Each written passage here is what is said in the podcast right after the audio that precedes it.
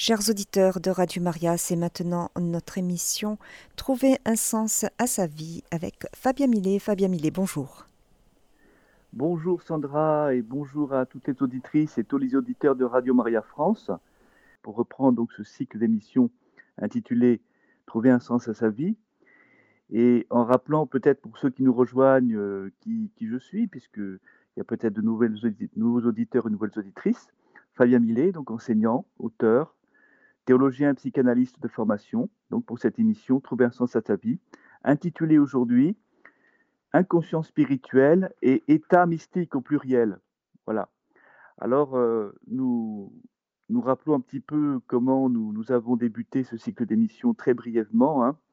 Il s'agit donc de euh, s'attarder un petit peu sur l'inconscient spirituel qui a été euh, explicité par Viktor Frankl un médecin autrichien donc, du XXe siècle, rescapé donc d'Auschwitz, hein, comme je l'avais dit au début, et qui euh, propose euh, une nouvelle euh, traduction, une nouvelle notion de l'inconscient, qui est un inconscient spirituel. L'inconscient spirituel, donc, qui nous rappelle que le besoin le plus essentiel de l'âme humaine, le besoin le plus essentiel pour exister dans ce monde et pour justement pouvoir euh, tendre vers une finalité, tendre vers euh, euh, un horizon de, vie, eh bien, c'est le besoin de sens, c'est-à-dire avoir un but, avoir une finalité à sa vie.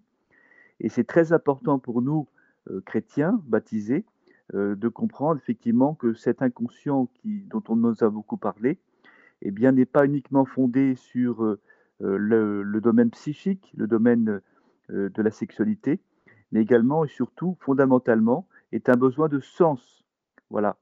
Alors pourquoi aborder, euh, chères auditrices et chers auditeurs, la question des états mystiques, au pluriel, en, les reliant donc à l'inconscient spirituel? Eh bien, c'est parce que dans notre vie courante, quand nous avons la joie de témoigner de notre foi, de notre baptême, de notre vie chrétienne, de nos engagements, quand nous sommes dans ce grand chemin d'évangélisation qui, était voulu par le pape Saint Jean-Paul II, par le pape Benoît XVI et aujourd'hui par le pape François, eh bien nous sommes parfois, euh, chères auditrices et chers auditeurs, confrontés à une réponse un petit peu euh, sceptique, dubitative de nos interlocuteurs non chrétiens et, d'une façon tout à fait amicale, qui vont nous, renvoyer l'idée ou le, propos que tout ce que nous pensons vivre dans notre foi, tout ce qui nous habite dans notre espérance, euh, dans notre don de nous-mêmes, euh, dans euh, notre fidélité à l'enseignement du Seigneur et sous le regard de la Vierge Marie, eh bien, tout ceci, chères auditrices et chers auditeurs, serait le fait de notre propre illusion, de notre propre conviction, qui serait en fait une forme d'autosuggestion. Et plus loin encore, et plus encore, dans l'histoire de l'Église, et je pense que beaucoup d'entre nous avons été souvent marqués par des lectures, par des, émissions, par des témoignages, par les homélies de, nos, prêtres, de nos curés qui font référence. Eh bien, il y a les états mystiques, c'est-à-dire des phénomènes ou des états hein, qui sont propres à des personnes favorisées sur un plan surnaturel, hein, les saintes, les saints, et aussi les voyants des apparitions mariales. Hein aujourd'hui. Vous savez que sur Radio Maria, nous avons la joie souvent d'entendre Sœur Emmanuel Maillard euh, nous rapporter les messages de la Gospa, la Vierge Marie à Medjugorje. Et donc cet état de, vision euh, de la Vierge Marie, des voyants de Medjugorje, ben, c'est un état mystique, c'est un phénomène mystique, hein, puisque euh, nous pouvons nous voir les uns les autres, nous pouvons nous entendre les uns les autres, nous pouvons voir le monde qui nous entoure avec nos cinq sens, hein, faire l'expérience du monde qui nous entoure. Mais évidemment, euh, nous sommes euh, un tout petit nombre sur, cette terre à avoir des faveurs mystiques, des apparitions mariales euh, ou d'autres états mystiques qui sont décrits, par exemple, chez Sainte Thérèse d'Avila, et notamment aussi dans les très belles iconographies donc euh, de, la, transverbération de Saint François d'Assise, hein, quand Saint François d'Assise reçoit les stigmates euh, du Christ. Hein. donc nous avons beaucoup de, de renvoi à ces phénomènes, à ces états mystiques qui sont donc très rares, rarissimes, et que l'Église prend soin d'examiner de façon très, très prudente pour écarter justement les fraudes ou justement les illusions, hein, le fait de s'auto-suggestionner soi-même, de se persuader soi-même et d'induire de, en erreur la communauté des, chrétiennes, la communauté des baptisés. Donc rappelons un petit peu, chers auditrices et chers auditeurs, d'abord ce que c'est que ces phénomènes mystiques, ces états mystiques. D'abord le terme mystique. Le terme mystique, il nous renvoie au mot mystère, qui vient du grec mysterion, et qui signifie en fait le secret. Hein. Le secret, c'est ce que, euh, euh, qui est donné, je dirais, dans une certaine confidentialité, directement par Dieu, c'est-à-dire par une intervention surnaturelle, et euh, notamment aux prophètes, par exemple aux prophètes de la Bible, hein, qui vont recevoir la parole de Dieu, qui vont porter la parole de Dieu. On le voit dans la Bible avec le prophète Moïse, on le voit par la suite avec Élie, on le voit avec tous les prophètes de la Bible, et on le voit également dans l'Église primitive, quand il y a la Pentecôte, il va y avoir l'annonce de l'Évangile, et même l'Évangile proclame que eh bien, c'est l'Esprit Saint qui nous fait confesser que Jésus de Nazareth est vraiment le Christ, le Fils de Dieu. C'est-à-dire qu'il faut avoir reçu l'Esprit Saint pour reconnaître, accueillir le Seigneur comme Christ et Fils de Dieu. Donc cette vie mystique, elle nous parle d'un secret, un secret qui est transmis directement par Dieu dans, dans l'âme hein, du prophète ou du saint ou de la sainte ou du voyant ou de la voyante des apparitions euh, surnaturelles, qu'elles soient celles de la Vierge Marie ou du Christ, hein, comme Sainte Marguerite Marie le monial. Et cette vie mystique, eh bien, elle, elle, renvoie à l'idée d'un secret, de quelque chose de très secret, que euh, l'intelligence humaine ne peut pas atteindre par ses propres forces. C'est-à-dire que euh, nous pouvons connaître la réalité qui nous entoure par les sciences, par nos cinq sens, par l'expérience, mais la vie mystique est vraiment quelque chose qui n'est donné que par Dieu seul et qui suppose effectivement que nous soyons en état de grâce, qui suppose que nous recevions ce cadeau, ce secret euh, du Seigneur. Et la mystique, ça renvoie également à un deuxième sens et qui est impliqué dans l'idée de secret, de, communication d'un secret dans l'âme, dans l'âme, dans l'intelligence. C'est la notion d'union, c'est la notion nuptiale, c'est-à-dire de fait, de l'alliance qu'il y a entre le Dieu saint, le Dieu vivant, le Dieu de la Bible, le Dieu d'Israël, et euh, l'union donc avec un peuple, le peuple biblique, hein, le peuple hébreu dans la Bible, et puis après, euh, après euh, la résurrection du Seigneur, eh bien l'union entre, entre Dieu et l'Église. Hein. Et, donc deux, deux, sens au mot mystique. D'abord la communication d'un secret, hein, la, la, communication intime très très très profonde, très, très cachée, très mystérieuse, justement, on reprend un peu par tautologie le terme mystère, et eh bien la communication d'un secret. Et puis, second sens, l'idée d'une union entre euh, Dieu, hein, le Dieu vraiment biblique, le Dieu saint, et euh, un peuple, en l'occurrence le peuple de la Bible, le peuple hébreu, hein, et puis l'Église. Hein. Donc une idée à la fois de secret, d'intimité du secret, et une idée nuptiale. Et donc cette idée de secret et cette idée d'union, d'alliance avec Dieu, hein, dans, la, mystique, elle va se refléter dans des phénomènes, dans des états qui vont être souvent liés à notre psychologie. Hein. par exemple, quand nous sommes, comme on le voit chez Sainte Thérèse d'Avila, dans un ravissement, ou Sainte Marie-Madeleine de Pazzi, notre grande carmélite hein, du XVIIe siècle, un ravissement, c'est-à-dire que nous sommes élevés d'une joie immense, infinie, une dilection, c'est-à-dire nous entrons vraiment dans une union très profonde au Seigneur, qui nous fait éprouver euh, une très vive, une très profonde, euh, une, très intense charité, un amour de Dieu et des autres. Et puis, euh, dans cet état mystique de ravissement, il y a effectivement la préscience du ciel, de la vie du ciel, de la vie éternelle. Hein. Euh, donc ça, c'est un, état de ravissement, un état mystique. Hein.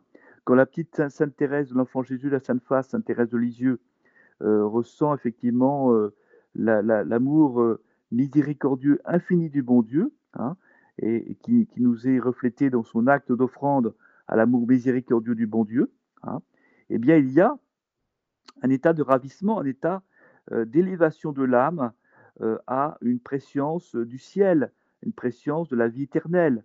Hein. Comme euh, le décrit Saint Paul, ce que l'homme ne peut pas connaître, ce qu'il ne peut pas concevoir, ce qui est inconcevable. Hein.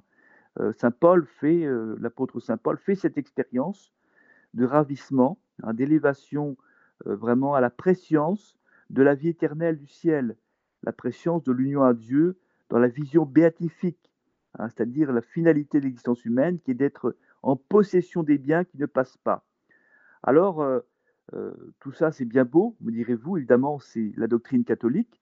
Euh, pourquoi aborder aujourd'hui l'inconscient spirituel en lien justement avec les états mystiques? C'est parce que justement, aujourd'hui, nous avons une psychologie, une forme, je dirais, de traduction des états mystiques et des phénomènes mystiques euh, qui vont, euh, ces traductions, euh, nous tourner plutôt vers une interprétation réductionniste, physicaliste, c'est-à-dire qui va réduire ce que nous pensons, nous chrétiens, être des traces de l'union à Dieu, à la mystique, et des états mystiques donc, qui nous élèvent, qui nous, qui nous, qui nous font nous, nous, rendre dans la préscience de la vie éternelle, eh bien, la psychologie des profondeurs, et notamment chez Freud, que nous avions évoqué au début, va euh, traduire ces états mystiques, ces phénomènes mystiques, les apparitions mariales, hein, euh, toute la vie intérieure, toute la vie, ce qu'on appelle la vie surnaturelle, va distinguer de la nature, des cinq sens.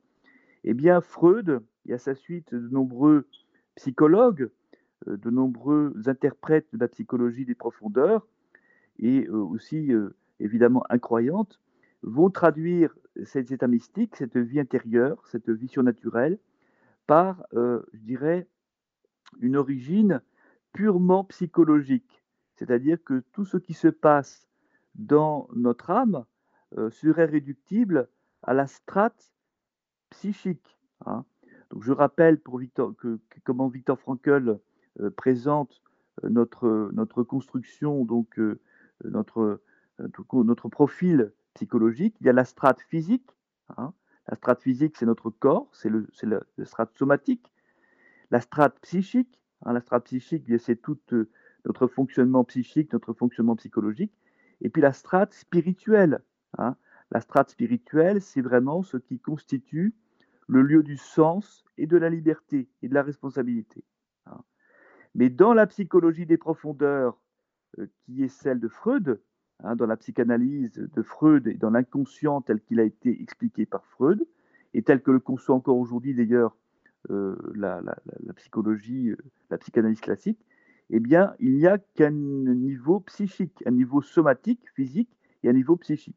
Donc, quand on est en présence d'une apparition mariale, euh, d'un état mystique décrit par, dans la vie de Saint François d'Assise ou de Sainte Thérèse d'Avila, hein, ou de tout n'importe quel état mystique, Hein, eh bien, on va, euh, dans euh, la conception de Freud, ramener euh, ces états mystiques, cette vie intérieure, cette vie surnaturelle, qui peut aussi nous concerner, nous, quand nous sommes, chers auditrices et chers auditeurs, dans l'adoration du Saint-Sacrement, dans l'oraison, dans la prière du chapelet, eh bien, tout toute cette riche vie mystique, cette riche vie intérieure, que ce soit des états extraordinaires, comme dans le cas de Saint François d'Assise ou de Sainte Thérèse d'Avila, ou des états plutôt ordinaires, comme quand nous sommes en adoration devant le Saint-Sacrement ou dans l'oraison, eh bien, tous ces états mystiques vont être réduits dans la psychologie euh, de Freud, hein, dans la psychologie de l'inconscient freudien, à des états purement psychiques. Et euh, on va se retrouver devant des gens qui vont nous dire, ou quand on veut témoigner de notre foi ou évoquer notre vie chrétienne, notre vie de baptisé, notre vie d'enfant de Dieu, ils vont nous dire, mais c'est toi tout seul. C'est toi tout seul qui euh, imagine euh, cette vie mystique, en fait. C'est ta propre pensée, c'est ton propre moi, un petit peu dédoublé, qui te fait croire qu'effectivement tu as une rencontre, tu as une relation avec Dieu, mais qu'en fait c'est toi qui construis par ta propre autosuggestion cette vie euh, à deux, qui est en fait une vie tout seul, mais ce qu'on appelle une illusion. Voilà. Alors, ça, c'est très important aujourd'hui de, vraiment insister sur euh, cette différence entre Freud et la conception de la mystique et de la vie surnaturelle comme une illusion, et la conception de Viktor Frankl, euh, la conception de Viktor Frankl, qui est celle de l'inconscient spirituel. Hein.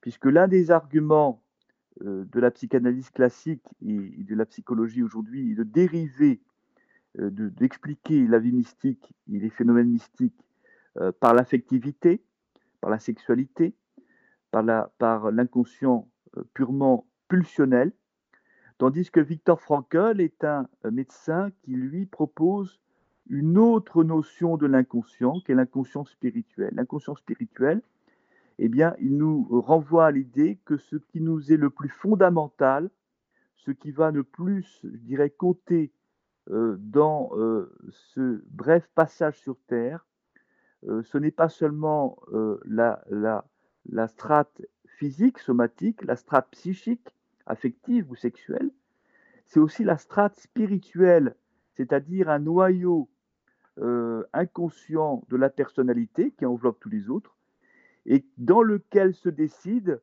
le sens, la finalité, le but que nous donnons à notre vie. Et c'est à ce noyau spirituel, à cet inconscient spirituel, eh bien, qui est adressée justement la parole de Dieu. Hein, et qui va englober évidemment aussi la strate physique, somatique et la strate psychique, affective, sexuelle. Mais d'abord, avant tout, si il y a euh, une connaissance possible des états mystiques, de la vie intérieure, de la vie surnaturelle, la vie chrétienne du baptisé, c'est parce que nous ne réduisons pas ce que nous sommes à la strate physique, hein, euh, somatique, à la strate psychique, affective ou sexuelle, mais qu'il y a une strate plus profonde dans la personnalité, qui est justement l'inconscient spirituel, la spiritualité de notre vie intérieure. Voilà. Et cette spiritualité de la vie intérieure, elle est irréductible. Et c'est seulement par la compréhension de cet inconscient spirituel décrit par Victor Frankl que nous pouvons, chers auditrices et chers auditeurs, euh, aborder euh, la réalité et l'authenticité de notre vie de baptisé pour ce qui nous concerne, nous, dans notre plus grande majorité, et pour ce qui concerne les mystiques, les saintes et les saints et les voyants des apparitions mariales, qui vont avoir des états, des phénomènes, je dirais, surnaturels extraordinaires, au sens qu'ils ne sont pas ordinaires dans la vie de tous les jours. Nous n'avons pas tous l'apparition d'un séraphin qui va euh, nous, transpercer, nous euh, faire apparaître des stigmates, des, blessures, des plaies du Christ, des saints plaies du Christ. Nous n'avons pas tous un ravissement qui va nous faire entrevoir euh, la beauté infinie du ciel, la vie éternelle. Euh, nous n'avons pas tous euh, des révélations privées hein, ou des apparitions mariales. Euh, donc nous, sommes dans une vie intérieure chrétienne, je dirais ordinaire, au sens où tout est caché dans cette vie chrétienne ordinaire. Nous avons les mêmes grâces que Sainte Thérèse d'Avila, que Saint François d'Assise, que Sainte Thérèse de l'Enfant Jésus de la Sainte Face. Nous avons la même relation avec la Vierge Marie, le même amour nous est destiné dans le regard de la Vierge Marie, mais nous n'avons pas des apparitions, nous n'avons pas des phénomènes, nous n'avons pas des états mystiques euh, euh, extraordinaires, rares, euh, qui vont justement poser aux psychologues, poser aux incroyants la question justement de l'origine de l'explication de ces états et de ces phénomènes mystiques. Et donc pour pouvoir, dans l'Église catholique aujourd'hui, aborder de façon crédible et rendre compte justement de notre vie intérieure aux incroyants envers lesquels nous avons une grande amitié, et euh, donner une explication, au moins une réponse ou un éclairage euh, sur ces états intérieurs de la vie chrétienne dans lesquels nous pouvons tous faire l'expérience de l'amour du Seigneur, de la tendresse de la Vierge Marie, des grâces reçues, hein, qui vont nous, nous, mettre dans un état d'action de grâce, de louange. Eh bien, cette joie intérieure, cette joie euh, du baptême, cette joie de la vie chrétienne, cette joie de donner euh, sa vie euh, pour le Seigneur dans nos états de vie, hein, que ce soit le mariage, que ce soit le célibat, que ce soit la vie consacrée, dans nos responsabilités professionnelles, eh bien cette joie, pour en témoigner, il est utile de concevoir que nous ne réduisons pas, nous ne nous réduisons pas à un, aspect physique ou somatique, un aspect psychique, affectif ou sexuel, mais qu'il y a un, niveau spirituel, un inconscient spirituel, et que cet inconscient spirituel, eh bien, il englobe tous les aspects de notre personne, et que dans cet englobement de toute la personne dans l'inconscient spirituel, il y a l'unité, l'unicité de la personne qui va justement pouvoir donner un sens à sa vie.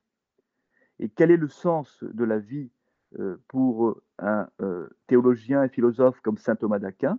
Eh bien, c'est la béatitude. La béatitude, eh bien, c'est de euh, posséder les biens qui ne passent pas, le souverain bien, c'est-à-dire Dieu lui-même, qui va nous combler d'une joie infinie, d'un amour infini, d'une paix infinie, d'une lumière infinie. Mais pour que cette, justement cette foi, cette espérance puisse être témoignée à un monde incroyant, où l'Église est désormais minoritaire, eh bien, il est utile, chères auditrices et chers auditeurs, d'entrevoir dans l'inconscient spirituel de Victor Frankel un moyen de donner du sens, de donner de l'intelligibilité aux états et phénomènes mystiques. C'est-à-dire que si on n'a pas cette clé qu'est l'inconscient spirituel, comprend que nous sommes avant tout des êtres en besoin de sens et que ce besoin de sens, il est inconscient, il est, euh, je dirais, incontournable au sens où on ne choisit pas euh, ce qui nous constitue. Hein. On est à la fois des êtres physiques, somatiques, des êtres psychiques, affectifs, sexués, et c'est très important. Et Freud et toute la médecine et toute la psychologie le dit, l'explique, et, et c'est tout à fait utile et, louable. Mais il y a également un autre niveau qui est le niveau beaucoup plus profond, beaucoup plus fondamental, de notre responsabilité, de notre liberté de la volonté et du sens. Et ce niveau qui rassemble ces éléments, c'est l'inconscient spirituel.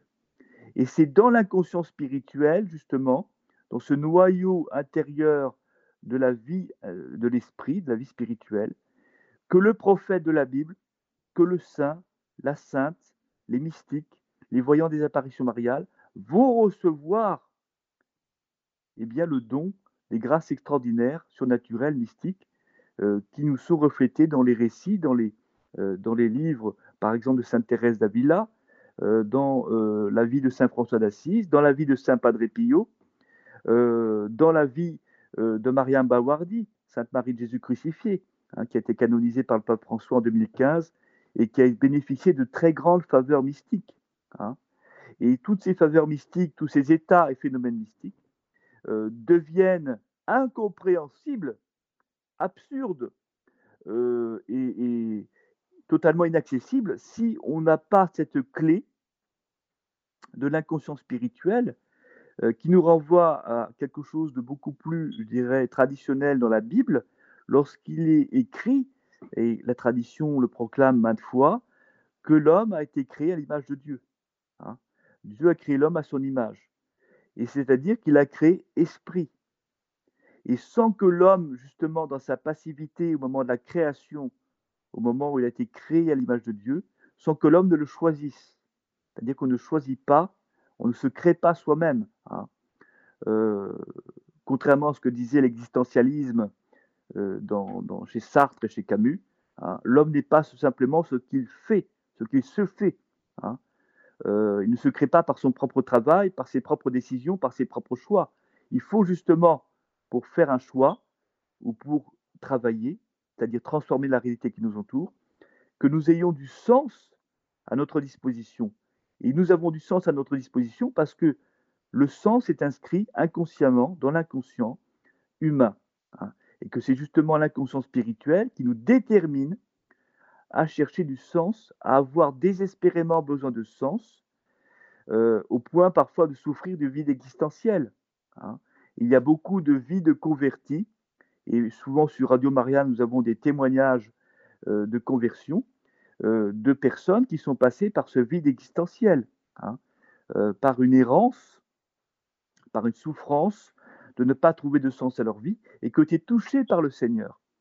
Et on peut être touché par le Seigneur parce que fondamentalement, dans l'inconscient humain, il y a ce noyau spirituel, l'inconscient spirituel, hein, qui va euh, nous permettre de comprendre, d'avoir une clé pour accéder à euh, un éclairage sur les états mystiques.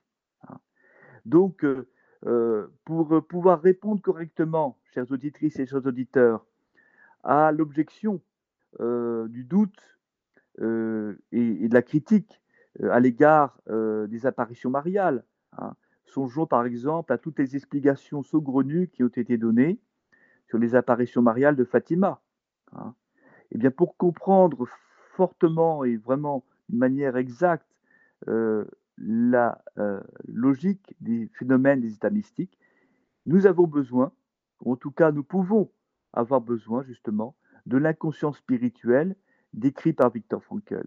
Et cet inconscient spirituel, il va euh, nous permettre d'envisager différemment euh, la vie chrétienne, la vie intérieure, la vie surnaturelle, la vie de la grâce, de cette communication secrète, mystérieuse de Dieu au cœur de chacun, à la liberté de chacun, à la responsabilité de chacun, qui va euh, être impossible à réduire à la simple psychologie, à la simple autosuggestion, à la simple illusion euh, de prendre ses désirs pour des réalités.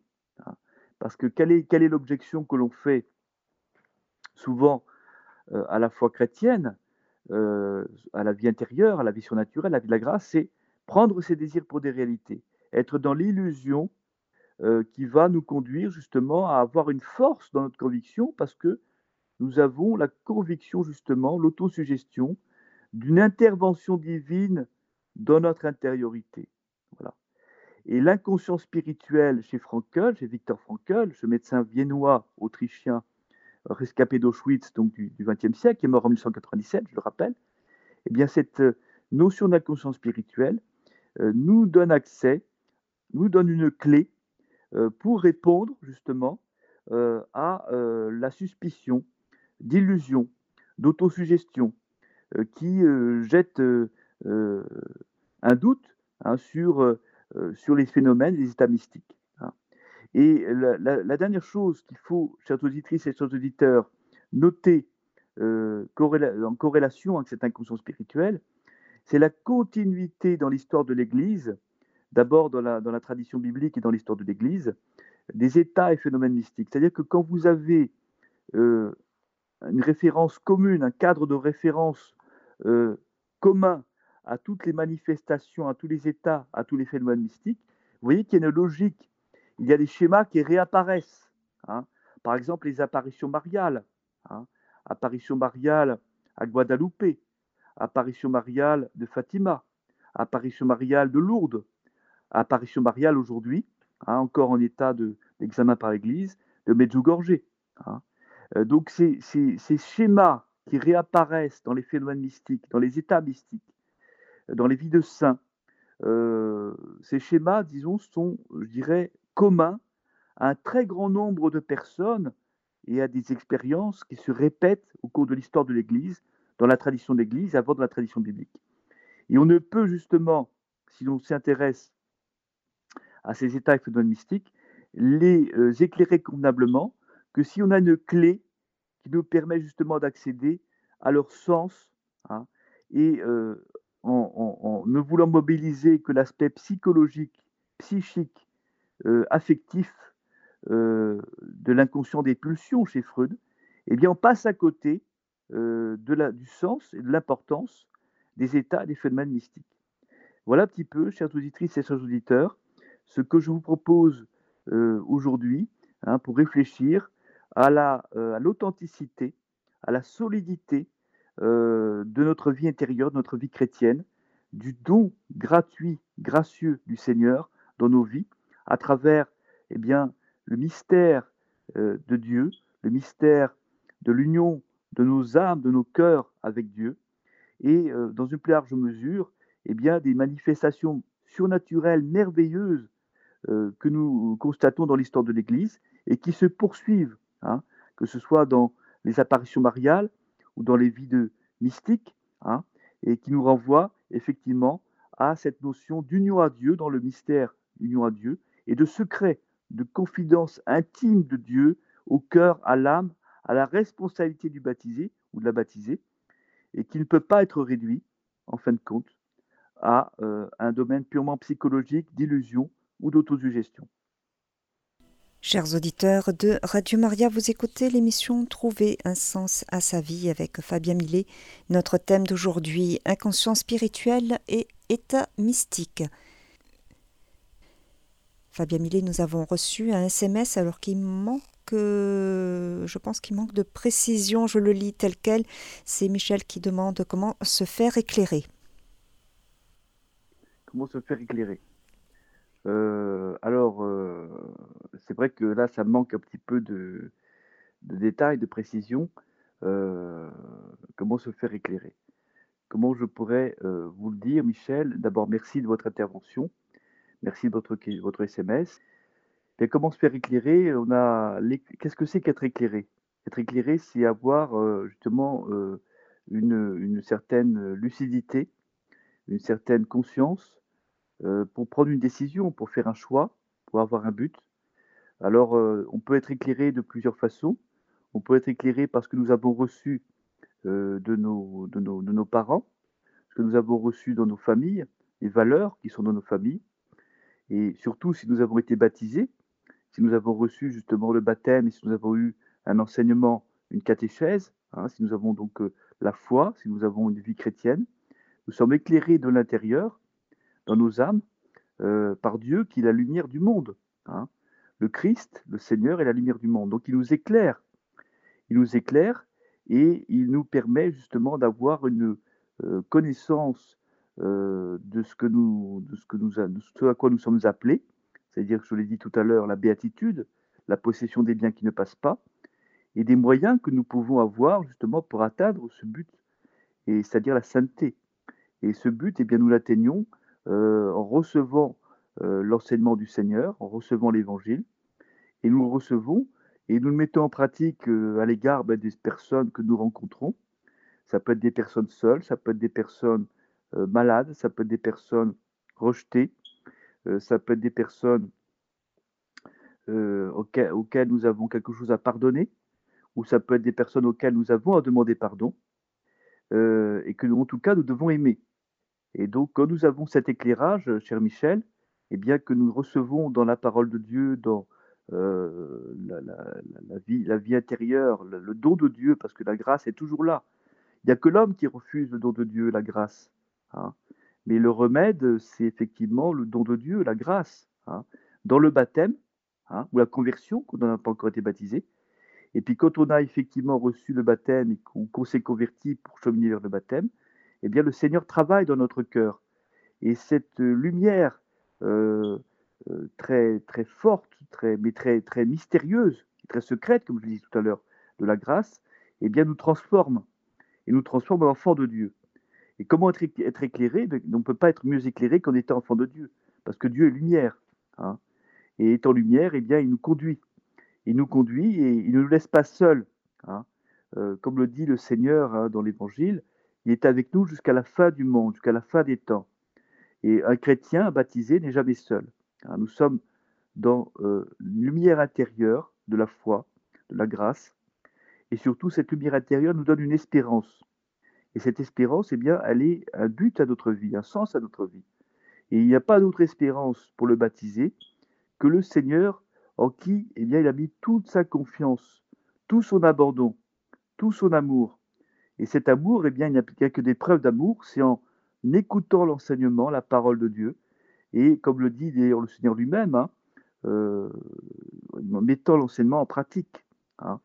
Et on ne peut pas mettre l'enseignement en pratique justement sans cette lumière, sans ce don de Dieu euh, qui nous conduit, qui nous fait avancer, et qui nous transforme, et qui nous guérit aussi. Parce que parfois, il y a des blessures qui peuvent, cher Michel, eh bien, nous, euh, nous rendre problématiques euh, l'éclairage que le Seigneur veut nous donner. Hein. Euh, comme le dit aussi euh, l'Ancien Testament, mais à plusieurs reprises, les, miracles du Christ, les guérisons du Christ, hein. les aveugles voient. Hein. C'est-à-dire que un, stade, un stade un petit peu, un petit peu ancien de la vie, on ne voit pas forcément, on n'a pas forcément l'éclairage, non pas parce que l'éclairage n'est pas là, parce que Dieu nous donne toujours sa grâce et sa lumière, mais parce que nous ne voulons pas le voir ou parce que nous ne voulons pas changer. Nous ne voulons pas, par exemple, nous reconnaître pécheurs dans le sacrement de réconciliation. Donc voilà, euh, cher Michel, eh bien, comment être éclairé? Eh bien, en nous convertissant toujours plus, nous n'avons jamais fini de nous convertir, d'être transformés, purifiés, et de nous laisser toucher jusque dans nos blessures par le Christ qui est la lumière du monde. Alors merci, euh, merci Michel pour euh, votre message. Euh, donc vous avez parlé de, ces états mystiques et notamment des, des, stigmates et des contradicteurs qui, disent que c'est de... Or, pas, pas spécialement pour les stigmates, mais de manière générale que les états mystiques, ce, sont en fait de, de l'autosuggestion et, et des illusions. Mais j'ai pensé à Mariam de Bethléem, qui était euh, quand même euh, euh, favorisée de nombreuses grâces mystiques, et notamment lorsque lorsqu'elle est morte, son corps, je crois qu'elle a, son corps a été autopsié, et on a constaté que son cœur portait une cicatrice. or, il n'y avait pas de cicatrice extérieure. Oui. Oui. Et ça, pas, comment c'est explicable de, la part des, contradicteurs qui disent que c'est de l'autosuggestion? Alors, euh, vous savez, euh, Sandra, dans, les connaissances scientifiques, dans les, travaux scientifiques, euh, il y a le connu et l'inconnu. C'est-à-dire que, par définition, pour un scientifique, et Freud, le, fondateur de la psychanalyse, était, était un médecin, était un, était un chercheur, était un scientifique. vous ne pouvez pas, vous n'avez pas le droit de donner une explication qui ne se réduise pas aux explications physiques, physicalistes. Parce que vous ne pouvez faire des sciences, vous ne pouvez affirmer scientifiquement quelque chose que si vous vous appuyez sur les phénomènes, c'est-à-dire ce qui se manifeste dans notre réalité physique. Hein. et par, définition, si vous voulez, le scientifique va définir les états psychologiques et même les états mystiques par, je dirais, le fonctionnement du cerveau. Hein. Le fonctionnement du cerveau qui peut-être pas suffisamment connu au regard de la science pour expliquer totalement certaines choses et euh, pour expliquer notamment les états et phénomènes mystiques. Hein. Ou alors le, psychanalyste ou le psychiatre va expliquer, euh, par exemple, le fait que Sainte Jeanne d'Arc ait entendu des voix ou eu des visions euh, par un, désordre psychique, par une souffrance psychique. On va expliquer les apparitions mariales ou les apparitions christiques ou les, tous les autres phénomènes mystiques hein, extraordinaires de façon purement euh, physicaliste, hein, en cherchant l'explication. Et pour la science, c'est pas parce qu'on n'a pas encore tout de suite déjà l'explication euh, que l'explication ne sera jamais trouvée. Voyez. donc parce que tout simplement, la grâce que le Seigneur nous donne et le Seigneur lui-même, Dieu lui-même, ce n'est pas un phénomène, ce n'est pas quelque chose qui se manifeste physiquement, comme peut se manifester par exemple pour revenir au message de Michel, la lumière, hein, le soleil, euh, le soleil, la lumière entre dans la, pièce où je me trouve. Donc la pièce est éclairée, il y a de la lumière, donc je suis éclairé. Euh, je peux l'expliquer. On peut, on peut expliquer, décrire la vitesse de la lumière. On peut expliquer euh, la vision. Hein, pourquoi, nous, pourquoi nous avons, pour nous qui avons encore l'usage de nos yeux, effectivement, cet éclairage qui va nous permettre de voir euh, les objets autour de nous. Euh, mais on ne peut pas expliquer Dieu, le surnaturel, comme on peut expliquer des phénomènes physiques, parce que par définition, Dieu n'est pas un phénomène physique. Donc, pour en revenir à Mariam Bawardi, hein, Sainte Marie de Jésus crucifié, qui a été canonisée par le pape François en 2015, et dont effectivement l'autopsie a révélé sur le cœur une trace rectiligne qui renvoyait à ce qu'elle avait affirmé euh, quant, à quant, au fait d'avoir été transpercé hein, par un séraphin euh, dans son cœur. Hein. c'est vraiment la manifestation suprême euh, de la vie mystique, puisque la conformation au Christ crucifié, et elle s'appelait elle-même Sainte Marie de Jésus crucifié, eh bien cette conformation, cette identification à Jésus crucifié va se manifester sur un plan physique par cette trace dévoilé lors de son autopsie dans son cœur. Hein. Mais là aussi, vous n'aurez jamais finalement le dernier mot avec le, sceptique, avec l'incroyant, qui voudra vous dire que même si on ne comprend pas pourquoi cette trace est sur son cœur, peut-être qu'il y a un mécanisme complexe, physico-psychique, qui aboutit à, comme dans l'effet placebo, certaines personnes croient effectivement être guéries, elles le croient tellement fort qu'elles vont effectivement voir leur situation leur santé s'améliorer. Que l'autosuggestion est tellement puissante, hein, comme par exemple dans la peur ou dans l'angoisse, où on se, dit, euh, on se dit que le pire va t'arriver, et eh bien que, ça, que, la personne se met elle-même dans un état tel, et eh bien qu'il va y avoir une modification physique.